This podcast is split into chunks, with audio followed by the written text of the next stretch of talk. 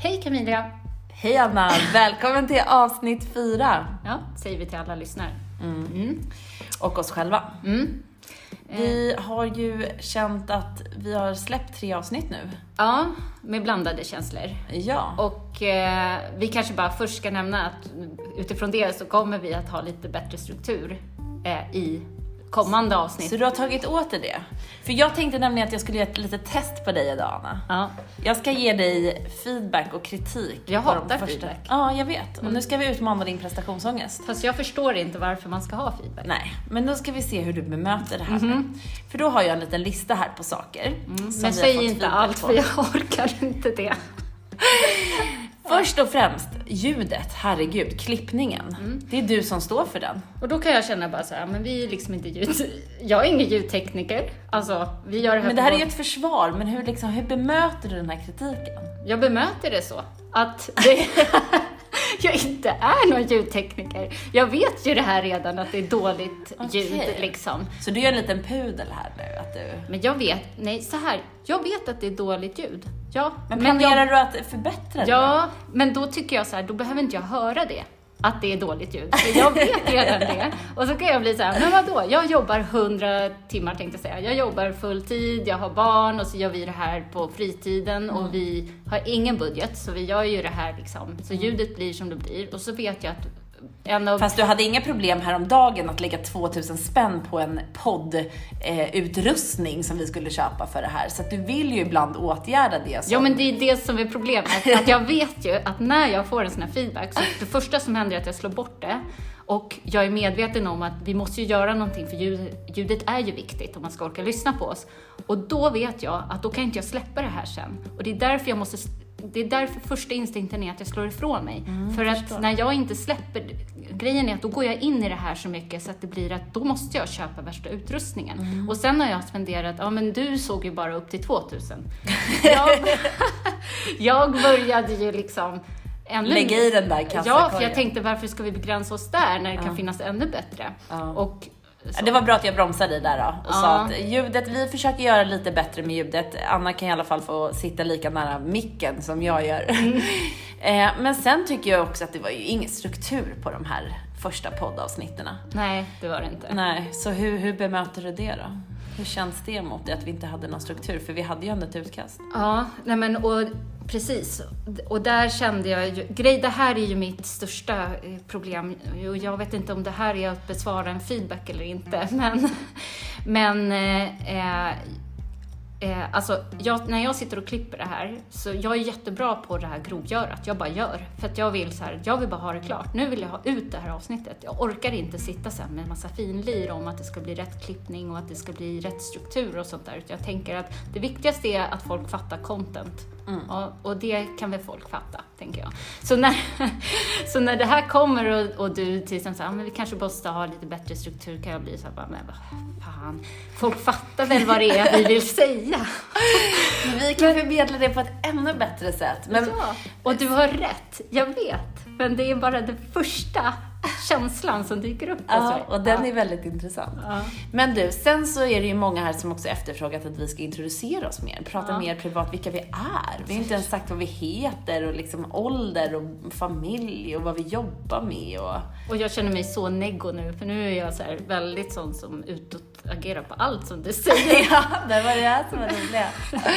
Men just så här, introduktion av folk, jag tycker det är så jäkla tråkigt. Alltså, för jag vill egentligen bara höra vad de har att säga. Sen vad jag är för, alltså att jag typ är mamma till två barn och har en man. Alltså, det kommer ju fram mellan raderna. Ja, precis. Men Så- det kan ju kanske vara skönt för folk att veta vilka Peter och Thomas är innan vi bara droppar dem. Droppa deras namn. Ja, de Ja. får liksom inget sammanhang. Nej, och där tänker jag, jag måste bara säga det här innan vi släpper det. Där tänker jag, det är sådana där personer som måste ha koll och sätta folk i fack först. Men de kanske har ADHD, Anna.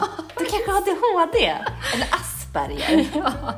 Nej, men Okej. det, ja. Nej men det är helt okej. Och jag fattar att man kan vilja ha personer i ett sammanhang för att kunna liksom få ihop helheten.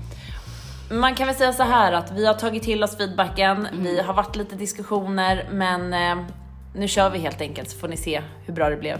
Det gör vi.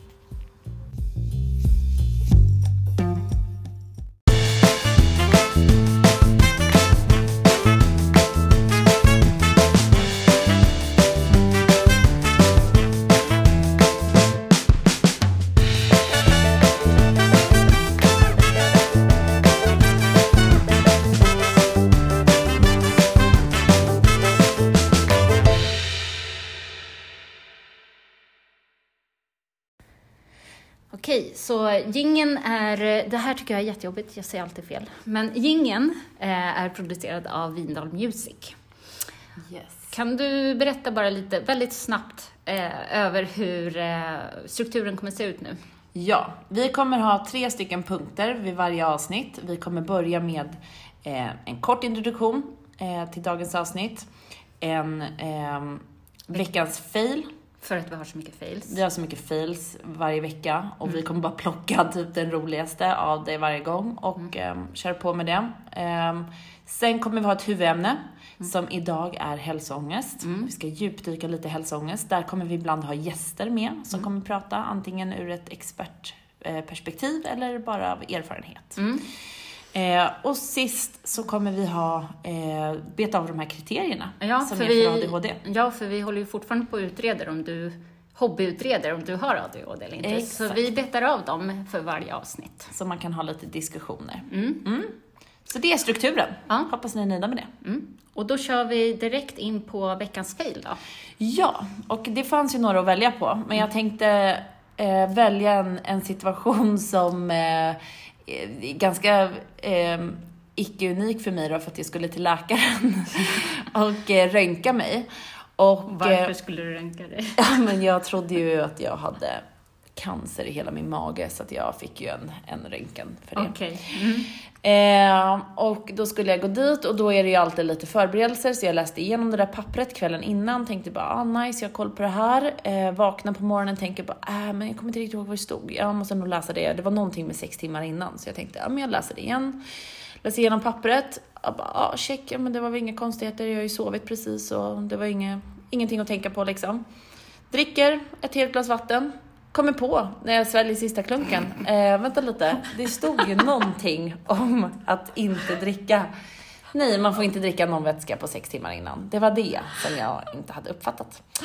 Så att liksom utöver hela ångesten att gå till det här läkarbesöket och känna att nu får jag dödens besked här så kommer jag ju även då eh, komma dit med ångest över att jag kanske behöver göra om hela den här undersökningen. Så att det var ju skitjobbigt. Ja. Och jag sätter mig i en sån där dum situation istället för att bara läsa ordentligt. Ja.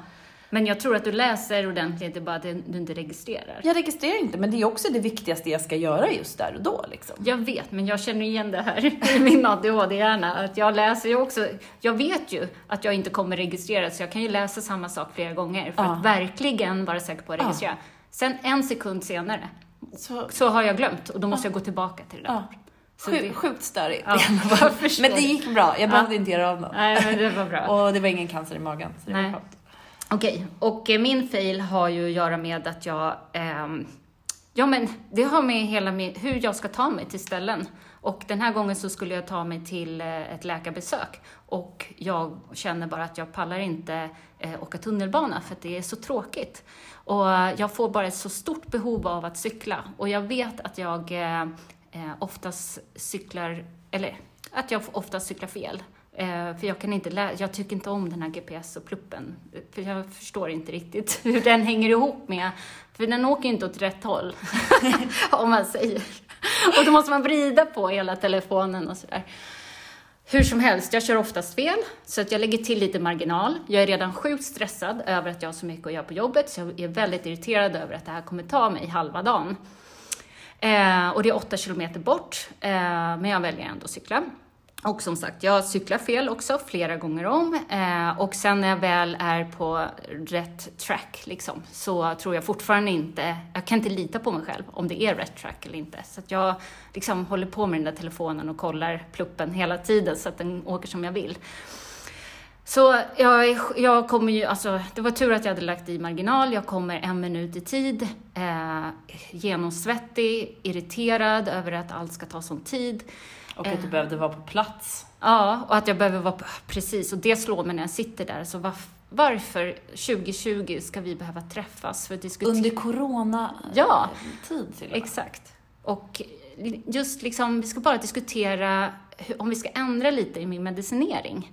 Det är det vi ska diskutera. Och då kände jag så här, men varför kunde vi inte bara tagit det här på telefon? Så, och så är hon lite sen och sådär, så jag börjar bli stressad över att jag ska hem också. Men i alla fall, så ringer telefonen och jag svarar. Och då är det ju min läkare. Och, hon, eh, och jag säger, men jag sitter här i väntrummet. Och hon säger att, fast vi skulle ju ha ett telefonmöte. det är så jävla fint. Ja, det är så, jag blir så jäkla trött på mig själv då. Mm. Eh, och bara så här, varför? Alltså där är också sådär, varför läste jag inte Mm. ordentligt? Då läser jag efter adressen istället. Mm. Den läser jag och fokuserar på att jag måste ha rätt adress. För att du var tvungen att cykla dit. ja, precis.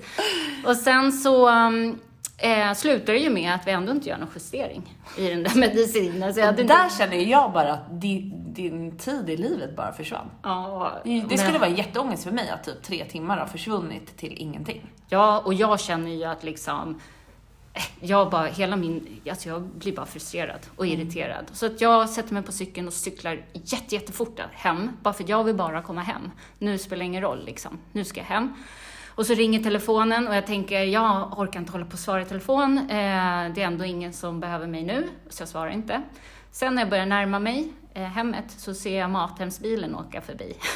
Då tänker jag att fan, nu har jag missat jag har ju missat Mathem liksom. Och det var ju, därför, det var ju de som ringde. Och, och det här, nu kommer ju även Thomas drabbas av min fail. Det är typ det du är mest nervös för, att Thomas kommer bli irriterad. Ja, och jag, alltså med all rätt, för att han, han drabbas ju ganska ofta av mina fails och, den, och jag hade ju sagt till honom att jag kommer vara hemma under den tiden när Mathem kommer. Men det var jag ju inte, vi hade glömt att jag hade läkarbesöket. Ja, det är så mycket med det här, men till slut, ja, Mathem hade ställt, sina, hade ställt våra grejer där eh, utanför dörren, så det var lugnt i alla fall. Jag behövde inte gå igenom det här med Thomas, så det kändes skönt. Skönt för dig, Ja. men ändå en, eh, ja, värt att ta upp på veckans fail. Och vi tänker så här att ni kan ju få rösta på vilken fail ni tycker var värst i, eh, på Instagram. Mm. Och sen tänker vi också att om ni har några fail som ni vill dela med er av, eller som vi kanske får ta upp här i podden, så får ni jättegärna eh, skriva på vår Insta. Det gör ju så att vi inte känner oss så ensamma i det här. Precis, så är det. Ja, men nu när vi har gått igenom veckans fail så tänker jag att vi går direkt in på huvudämnet, Ja. hälsoångest. Mm. Mm. Så, och jag vet ju väldigt lite, men det har jag sagt flera gånger, att jag vet lite. Och vi, prat, vi privat så pratar vi inte jättemycket om hälsoångest. Nej. Eh, så att jag tänker att eh, det här blir väldigt intressant för mig att lära mig lite. Men eh, kan du inte bara berätta då vad... vad säg! jag. Alltså jag tror att jag, jag blir liksom typ nervös av att prata om det och jag skrattar oftast bort det. Och du säger så här, "Ja, men vi pratar inte om det privat. Nej, jag pratar inte om det med så många. För att Nej. det är mellan mig och min hjärna. Liksom. Ja. Det är uppe i mitt huvud. Ja. Och jag kan berätta så här fragment för många, men jag har svårt att berätta en, en helhetsbild. Mm.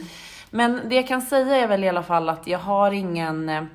Jag kan inte berätta om det här i ett perspektiv som att jag är ur det här idag eller liksom jag har fått medicinering eller någonting som gör att eh, jag har kommit förbi det här. Utan jag är ju mitt i en, eh, ehm, liksom en utredning kring det, eller vad man ska säga. En, eh, men du har precis bett om hjälp. jag har precis tagit Fast- hjälp för det. Och det är inte första gången väl? Det är inte Eller? första gången. Jag har ju tagit hjälp tidigare, men sen har man har det hänt saker och så tänker jag att jag ändå klarar mig ur det och liksom jag klarar det på egen hand. Men nu kom jag ju till en punkt där jag kände att nu vill jag verkligen få bättre livskvalitet och inte gå runt och ha ångest för det här dagen Mm. ända. För det tar upp för mycket av min tid och jag tappar fokus i livet. Jag tappar fokus på barnen, på i relationer, i liksom, med socialt allting. Så att jag tycker att det, det var verkligen en tidpunkt för mig att få hjälp. Så att det vill jag verkligen säga till många andra som går runt och tänker på det här att man bör ta hjälp för att det finns hjälp att få. Och det vi egentligen har börjat med det är att, att kolla på mina beteenden. Och när hon bad mig att säga så här, men vad har du för beteenden eh, som har med hälsoångest att göra? Så tänkte jag så här, nej men jag har inte så mycket. Jag har det mest i mitt huvud. För att jag tänker så här, men jag går inte till doktorn mm, speciellt mycket eller till läkaren för minsta lilla grej liksom. Eller jag gör verkligen inte det och jag, inte, jag har inte varit sjukskriven i mitt liv eh, för så här, för saker. Eh, jag har typ aldrig varit sjukskriven liksom, för någonting om jag inte har magsjuka eller så. Nej. Men eh, Så att jag tänker att så här, men jag har inga beteenden. Men när hon började fråga mig så här, vad jag gör hemma, då kom det ju upp lite så här. Ja, vi kunde hitta beteenden kring hur jag kontrollerar mig själv, hur jag kontrollerar mina barn, hur jag har fokus på sjukdomar när jag är i sociala sammanhang, hur jag googlar saker, vad jag följer för konton på Instagram. Eh, och då helt plötsligt när man börjar skriva ner allt sånt där, då blir man ju varse att oj, nej men jag har nog en del beteenden.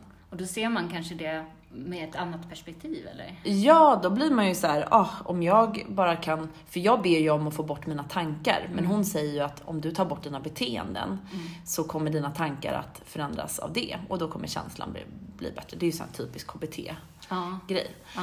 Men, ehm, så att vi har börjat kartlägga då beteenden och Alltså mycket kan ju vara så här, det är därför jag också skrattar för att jag kan tycka att jag är så sjuk. Alltså jag har ju jättemycket skrock i mig. Liksom. Alltså det är ju sjukt mycket skrock och eh, karma och Ja. tvångstankar. Ja. Alltså det är liksom en stor del som är så här. Ja men alltså jag, jag spottar ju och ber om salt och kastar över axeln liksom. När jag ser en jävla katt gå över vägen. Alltså jag kan ju inte slänga nycklar på bordet. Jag kan ju slänga ner främmande nycklar på nycklar, främmande personer som lägger nycklar på bordet. Jag kan ju kasta ner dem på golvet. Nej. Oj! Nej men tvi, tvi, tvi, lycka, lycka, lycka. Jag menar alltså allt sånt där hela tiden. Jag kan ju sitta på en middag och så lägger någon nycklar på bordet och jag bara må- måste stötta ner den på golvet för då bryter man liksom Men vad sa du? Tio lycka, lycka? Tvi, tvi, tvi, lycka, lycka, lycka. Är det det man säger? Det måste man ju säga. Jaha, det visste inte jag. Nej men annars så får jag ju någon sjukdom, Okej. jag. Nej, Men så här, jättemycket tvångstankar, jag blir ju trött på mig själv. Det låter ju helt sjukt men alltså jag, jag sitter ju verkligen och skrattar åt mig själv när jag sitter och berättar de här grejerna. Mm. Ehm, men sen är det allt från typ kontroll på så här, vad man ska äta, hur man ska träna. Alltså jag gillar att ha kunskapen kring allt det. Sen lever jag verkligen inte som jag lär. Alltså Nej. det är inte som att jag försöker påverka folk i min omgivning hur man ska äta och träna och sånt där. Du trycker upp det i deras jag ansikte. trycker upp sån oönskad information i folks ansikten. Men, men jag är ju verkligen inte den som lever så, alltså helt perfekt. Jag försöker ju i viss mån, men det är inte som att jag lever så fullt ut. För det, skulle, det vet jag ju också att jag inte skulle må bra av. Mm. Så där är, försöker jag ju hitta en balans. Men det kan ju skapa mig ångest om jag ger typ dålig mat till mina barn. Ja, men då kan jag, det kan, jag kan få ångest för det. Ja, men ja, okej. Men för det pratade vi lite om förut, det här med ångest kring barn och mat och sånt där. För vi sa det, det är ganska mycket fokus på just mat och eh, vad, vilken mat man ska ge till barnen och vad, vad det kan ge för konsekvenser och, och så vidare. Eh, så först så tyckte ju du kanske inte riktigt att du hade så överdrivet beteende i just matfrågan. Men jag kände ju inte direkt igen mig i liksom Fast jag är ju inte heller rätt referens, kom jag på nu. Eftersom jag är, ja. Ja men det känns, du har ju fokus på andra saker men, men, men mitt fokus hamnar ju där eftersom min hjärna behöver tänka på någonting hela tiden och jag nu har kanaliserat alla mina tankar till hälsa. Då blir det ju som att, ja då ska jag säkerställa att alltså, mina barn äter rätt, att de får i sig saker. Det är också sådana där saker som har varit en konstant grej sen till exempel min dotter när hon var liten, att ja, men hon fick inte i sig tillräckligt, hon låg under kurvan. Alltså det finns ju alltid mycket saker som har påverkat Ja. varför mina beteenden är som de är. Mm. Men, eh, men det finns ju mycket där som är eh, som kan, kan förändras, som jag lätt säkert kan jobba bort. Mm. Så det är väl det jag hoppas på. Mm. Okej. Fler beteenden som jag har är väl att förutom kontroll av liksom märken, kroppar, eh, inflöde och utflöde ur systemet på både mig själv och mina barn. Eh, så är det ju mycket att så här, om jag har ont i halsen och vill, då vill jag titta i min hals om det är någonting där. Då tänker ju inte jag att jag ska se typ vita prickar över halsfluss, utan då tänker jag ju att jag ska se någon cancer. Alltså det är ju så. Jag, Alltså, jag tar ju du allting. tror att du ska se själva... Men typ då ser jag att jag ska se cancer- något sår, liksom såraktigt. Mhm. Typ så här. Alltså jag kollar ju på Grey's Anatomy nu, det är ju typ lite svart där cancern är. Mm. Då tänker jag att jag ska se det. Mhm. Alltså det jag förstår att det låter sjukt, Ja, men det det är så låter- jag tänker. Ja. Och sen så kan det ju vara, alltså många saker är också att jag lägger ihop flera symptom. Mm. Så att om jag har något symptom så lägger jag ihop det med något annat och att hela min, mina tankar går ut på att utreda då vad jag har tillsammans. Mm. Okej. Men eh, kommer du fram till något bra då? Nej, alltså oftast kommer jag ju bara fram till att så här, oh, antingen är det här värsta, eller Ja. så släpper jag bara allting nu och så är det som det är. Och då Okej. släpper jag ju oftast det för att jag tänker att Ja. men nu är jag orimlig Camilla. Nu är det liksom, nu får du chilla. Men du tar aldrig upp det med, med Peter då till exempel? Nej, nej, jag tar inte upp det med någon. Jag ringer ju inte läkaren och kollar heller. Alltså det är bara mitt huvud. Ja. För jag tänker att det kan ju hjälpa att få perspektiv. Ja, men då tänker jag att han har ingen kunskap Nej, om sjukdomar. Så vad ska han kunna Jag kan så mycket mer än honom. Ja, han precis. fattar typ inte ens mina samband. Nej. Alltså det kan ju vara på, det kan ju vara på molekylär nivå liksom. Men helt ärligt, jag kan ju prata antikropp och grejer. Han bara, ja men alltså vad tror du det har med det att göra? Liksom. Jag bara, men det fattar inte. Mm. Ja, men så må- många sådana där konstiga, alltså saker socialt också kan vara att så här, men om någon bara säger att ah, nej, men jag var på begravning, alltså då är min typ första fråga, aha, vad dog den av? Vem är det som har dött? Vad hade den någon sjukdom? Alltså det kan bli mitt fokus. Ja. Istället för att typ tänka, oj, är du ledsen för att du Ja. har varit på en begravning? Ja. Men det är som att det tar upp hela Det tar upp hela min hjärn, hjärnkapacitet. Och så blir man istället, eh, kanske man, eh, och då därefter, alltså jag bara tänker så här rent eh, för en relation till mig själv då med ADHD, att man har det där fokuset som gör att det tar över och man styr inte över det. Nej. Men på det sättet så kan andra uppfatta en som otrevlig. Exakt. Att det liksom, Ja, för att man sitter ju i frånvarande, för jag sitter ju och tänker på det. ja, och det kan jag inte säga högt. Nej, men och också så här, istället för att fråga hur du mår, så frågar Ja. man, men vad dog han av? eller Ja, så. exakt. Säkert. Ja, och så det har jag är inte ens tänkt jag. på. Nej, men- Så är det säkert. Det här med att du tyckte jag var konstig liksom Ja. från början. Ja. Alltså där var ju mitt fokus bara att jag, jag måste hem ge barnen mat innan Mm. det blir liksom katastrof. Ja, Och då kan inte jag säga hej till andra för det är liksom bara det som gäller. man har jag ett ser fokus. inte Nej. något annat. Nej. Och det blir ju, det kan ju säkert stjälpa en i sociala sammanhang liksom. Ja, det kan det ju faktiskt. Men mycket jag också tror som eh, spär på hela det här, det är ju att vi lever nu i ett samhälle där det är så mycket information om allting och det är löpsedlar och det har varit allt nu de senaste åren från klimatkris till terrorattacker till corona. Ehm, och det är ju någonting som jag tänker att många kanske kan läsa om, skaka av sig, leva på i sitt liv. Medan jag behöver bearbeta all den informationen. Jag behöver analysera den informationen för att kunna gå vidare. Och det är ju också en sån där konstant, konstanta tankar kring, kring allting där jag behöver ta ställning till, typ klimatkrisen, ja men då behöver jag ta ställning till, vad ska jag göra för det? Hur ska jag hantera det? Hur kommer det bli för mina barn?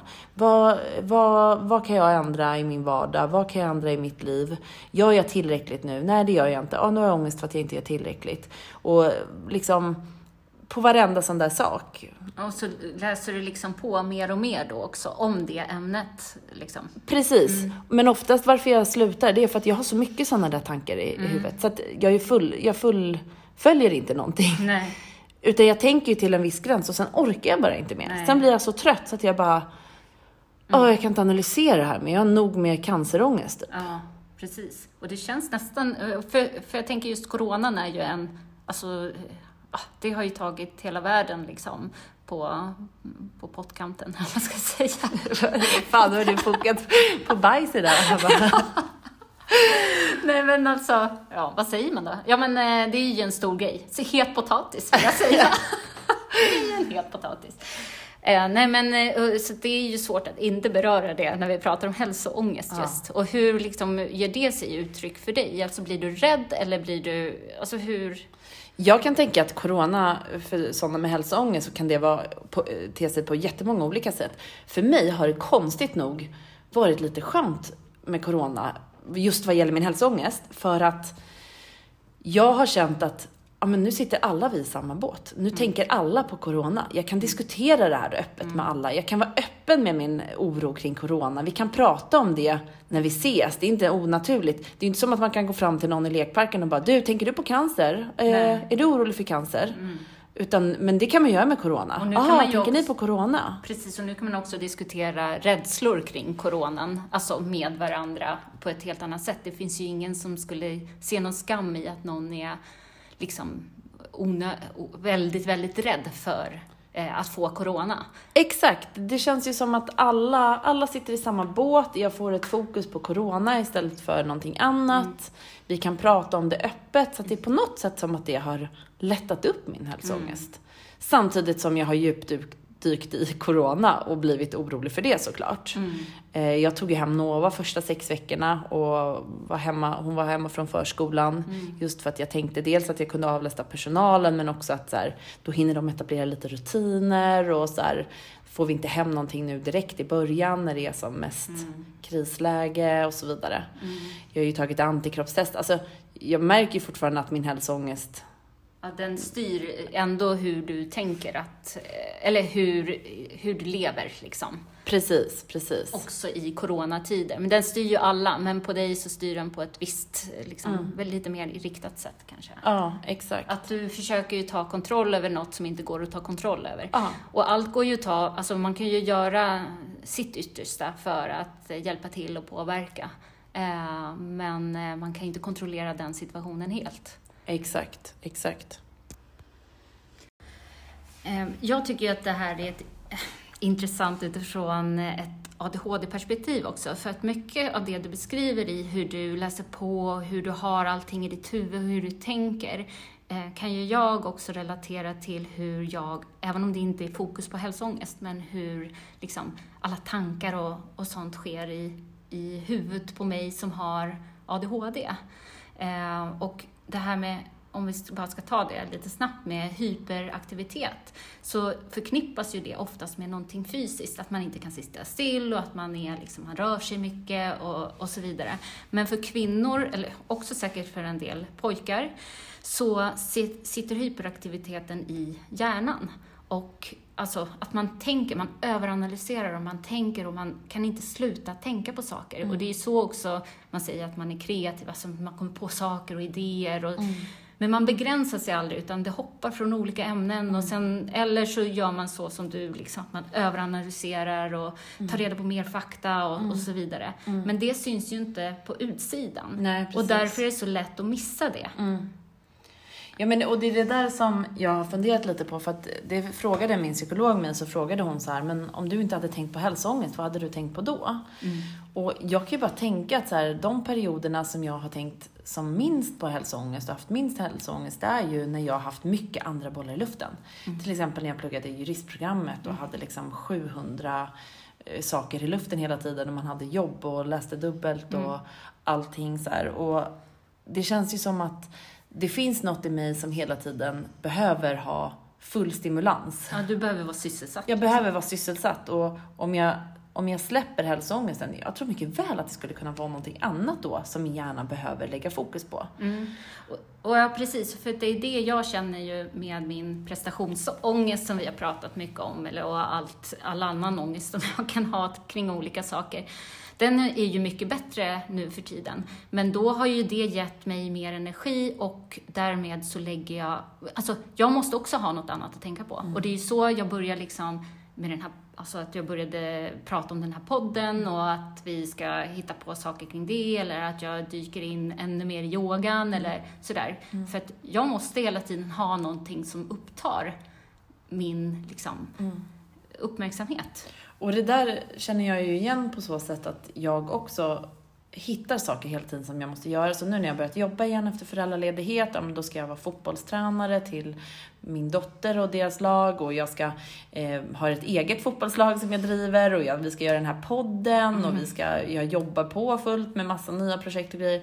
Det är ju så här, det är ju jättemycket som hela tiden ska man vill fylla sitt schema med för att typ minska andra tankar. Ja. Och utåt sett, utifrån sett kan jag bara tänka nu att det kan ju ses som så här, oh my shit vilken superkvinna liksom. Hur, hur pallar hon liksom mm. allt det här och eh, att man kanske så här, ja men det kan ju vara lätt att jämföra sig också med sådana som kan ha hundra bollar i, liksom, Ja, men många säger ofta så till mig, men hur orkar du göra så mycket saker hela tiden? Ja. Hur orkar du göra, du, ni gör så mycket sociala aktiviteter och ni gör så mycket saker. Man bara, ja men gör jag inte det, då är det jag och mina tankar. Ja. Liksom. Alltså det är ju så mycket skönare att aktivera sig och göra mm. saker. Så det är som att fly från någonting annat? Det är annat. som att fly från någonting annat. Mm. Och där tror jag att man har om man bara kan lära sig att kanalisera den där äh, energin rätt, Mm. då kan det ju, det ju, pratar man ju mycket om att det kan ju ge mycket, en stor drivkraft liksom hos Ja, människor. och det har ju jag märkt att när jag väl lyckas, alltså bara av att vara medveten om Mm. det här och hur mycket det påverkar mig eh, och jag kan liksom stoppa mig själv när jag ser liksom att det håller på, eh, liksom att jag lägger fokus på fel saker eller Mm. ångesten och sådär och kan börja liksom rikta den energin på annat, då märker jag ju hur mycket jag kan åstadkomma Mm. istället. Ja, Och det, ja, man har ju en, en riktigt bra kapacitet då. Ja, för man kan ju gå, alltså man går ju all in i Mm. det då. Det är ju liksom, Precis. ja. Men jag tänker att för att avrunda lite med hälsoångest så finns det så himla mycket mer att säga. Nu har ju inte vi kommit så lång bit på vägen med hos min psykolog och sådär, men jag tänker att jag kommer dela det lite efterhand, hur, hur det går där och vad vi kommer fram till och vilka förbättringar man gör och så vidare. Och så istället för att det blir att berätta om någonting historiskt så blir det att berätta om någonting som vi går igenom just nu. i realtid. I realtid. Det blir spännande. Ja, men nästa, ska vi gå direkt på nästa programpunkt då? Jag tycker Den det. sista. Och det är ju att vi fortsätter eh, utreda dig. Jag har ju ställt frågan till min psykolog, det ska jag ta upp Ja, så just- småningom. ja, just det. Har jag ADHD? Tror du att jag kan ha ADHD? ställde jag frågan Ja. på senaste mötet. Ja, det blir spännande att höra vad hon hade att säga. Men eh, eh, jag tycker att vi fortsätter vår, vår hobbyutredning utan att veta svaret. Exakt, det Mm. tycker jag också. Eh, och då fortsätter vi på ouppmärksamhet och tar Mm. två kriterier eh, därifrån. Och då, den, en av dem är då, eh, nu läser jag högt här, att följer sällan givna instruktioner och misslyckandes och misslyckas med att genomföra skolarbete, hemsysslor eller arbetssysslor. Påbörjar till exempel arbetsuppgifter men tappar fokus och distraheras av annat. Mm, Intressant. ja, re- första reflektionen kring det. Alltså första reflektionen är ju att nej, det där stämmer inte på mig. Och det var min första också, Mm. på mig, när Ja. jag tittade på det här. Men Så sen, vi, vi är ju båda så här ambitiösa personer som har klarat skola och man har liksom varit i det där facket som, som duktig flicka. mm, precis. Och, och det här eh, tycker jag, nu är det här väldigt bara en hobbyreflektion. jag har ingen belägg för det här, men, men jag tänker ju mycket att vi är ju uppfostrade med att vi, alltså det förväntas av oss att vi ska klara att genomföra våra läxor och planera våra liksom, åtaganden och eh, har vi sagt att vi ska gå på träning så, så förväntas det att vi har koll på alla tider och, och sådana där saker. Men när en pojke eller kille misslyckas med kanske inte misslyckas, är svårt att säga, men kanske inte slutför en arbetsuppgift och, eller så, då, då det, har det liksom fått passera lite mer. Det har en högre acceptansnivå för det. Ja, precis. Och då, det känns som att de, också- de är också dessutom duktiga att tala för sig. Så kommer de liksom undan med det. Eh, men, och det är mycket möjligt att vi också skulle göra det, men vi har liksom fått lära oss att vi ska eh, vara duktiga på Men det här. kan det inte också vara så lite att killar blir mer men en tuff, cool kille om han inte gör allting i skolan medan en tjej ska vara den här duktiga tjejen och, och, och klara av allting i skolan och en tjej som inte klarar skolan, det är bara, det är bara fail. Ja, och jag tänker också att en tjej som inte genomför de här eh, uppgifterna får ju en, hon får ju inte liksom hon, hon får, jag vet inte, men hon, som kille så kan du komma undan med det på ett annat sätt för man har inte lika höga förväntningar. Men, eh, an, men som tjej så blir det ju mer så här, men alltså, äh, hon, hon fattar ändå ingenting eller hon är inte så smart eller... Det känns som att samhället säger att det är så. Ja, exakt, precis. Det här är ju inte våra Nej, inte vad vi tycker. Men, och då har jag tänkt på att då kanske, inte, då kanske det är svårt att fånga upp tjejer i det här, för att vi är duktiga på att hitta strategier för att klara det här. Ja. Men det krävs ganska mycket att om du då har svårt eh, för att genomföra eh, skolarbete och du gör allt vad du kan för att klara av det, då går ju jättemycket av din energi till just det.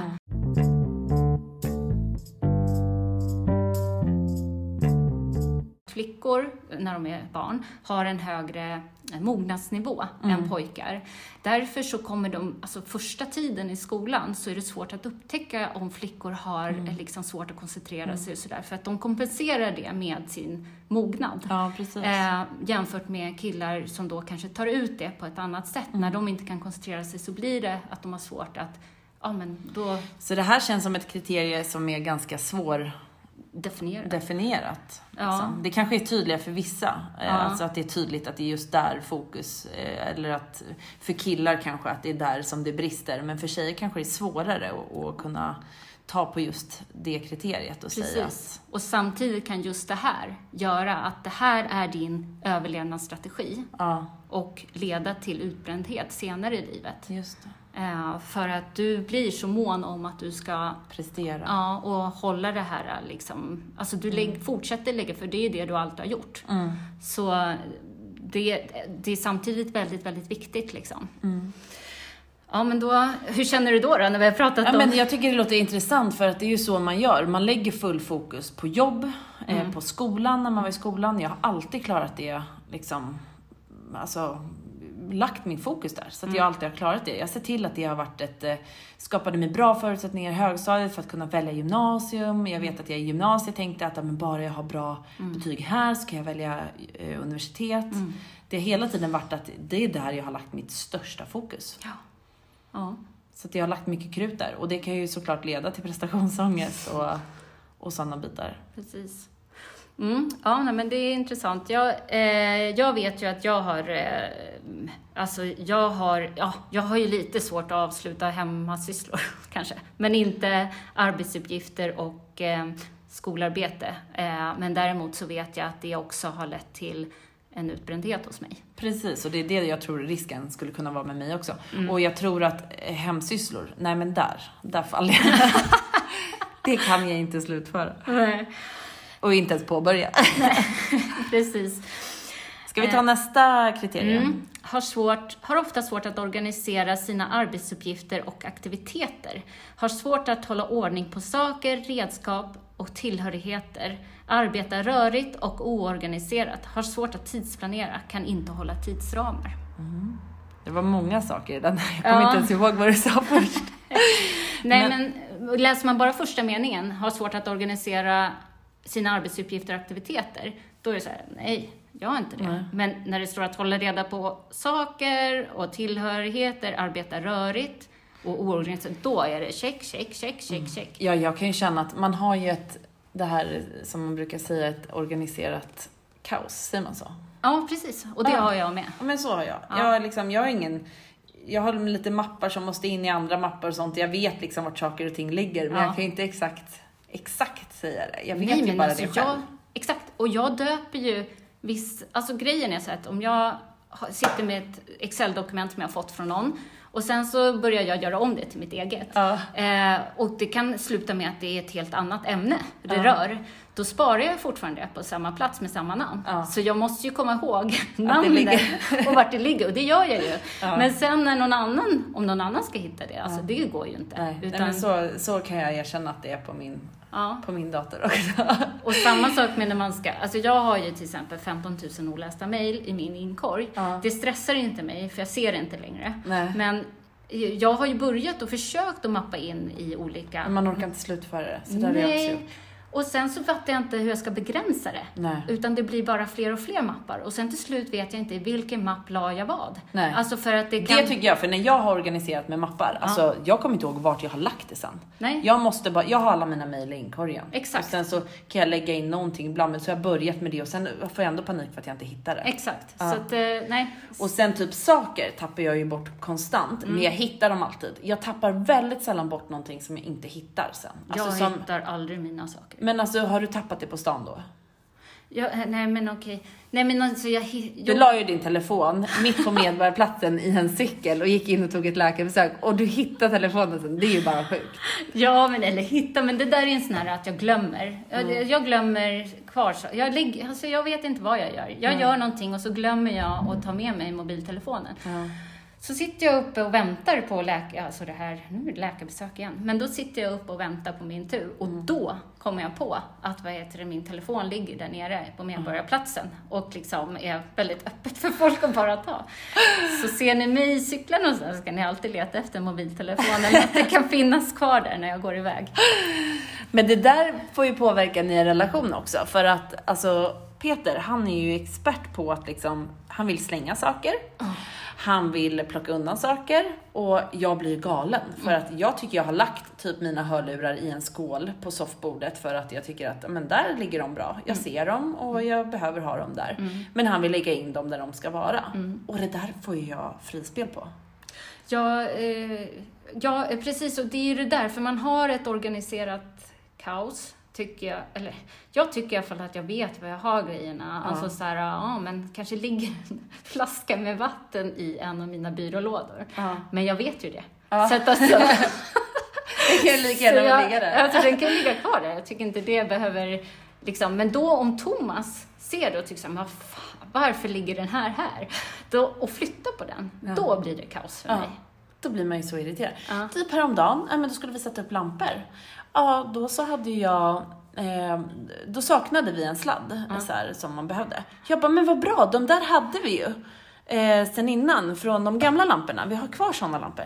Nej, tror du inte Peter har gått och slängt de där lamporna? Och, och den där sladden. Alltså jag älskar ju att spara sladdar. För att alltså, det är ju så här, det, det finns alltid att man kan hitta den där sladden som behövs till någonting. Men alltså grejen är att jag sparar även sladdar som inte fungerar längre. Ja. Därför jag tänker att de kanske kan fungera Kanske någon gång. någon gång. När jag Men är det där panik. ett typiskt ADHD-drag, att vilja spara saker? Ja, jag, jag har i alla fall läst att det, det skulle kunna vara det, att man har svårt att slänga saker och att man sparar saker. Man blir som en hamster, man sparar saker. Jag har jättesvårt att slänga saker, men Thomas tvingar mig mer eller mindre nu. Så det, där är Peter också, han vill slänga allt och jag vill bara spara för jag Ja. tänker, men vi kan ha användning Ja. av det.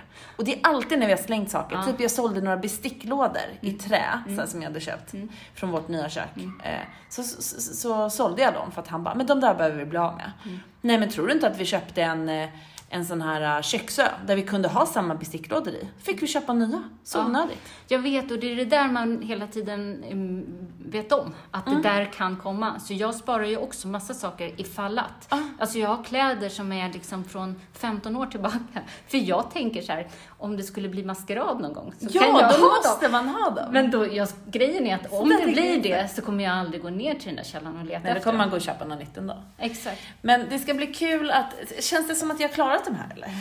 Ja.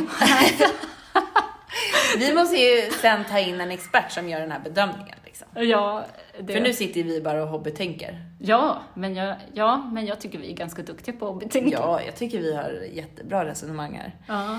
Men eh, jag tänker så här att vi, vi kommer ju fortsätta med den här strukturen som vi har haft på programmet idag. Mm. Och eh, vi kommer återkomma i god tid innan vad huvudämnet blir inför nästa. Jaså, det, det lovar du? Ja, men du vill ju säga det nu. Det kan vi inte göra, då har vi låst oss helt. Ja, men jag tänker att vi alltid kan ändra oss. Det gör ju inget. Nej, men det blir, nej, Nej. det blir hack i mitt system. Okej.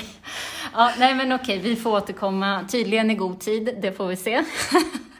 Men hörni, tack för att ni lyssnade och glöm inte följa oss på Instagram, ADHD-kvinnan och hypokondriken. Ja, ha det bra. Hej då. Hej då!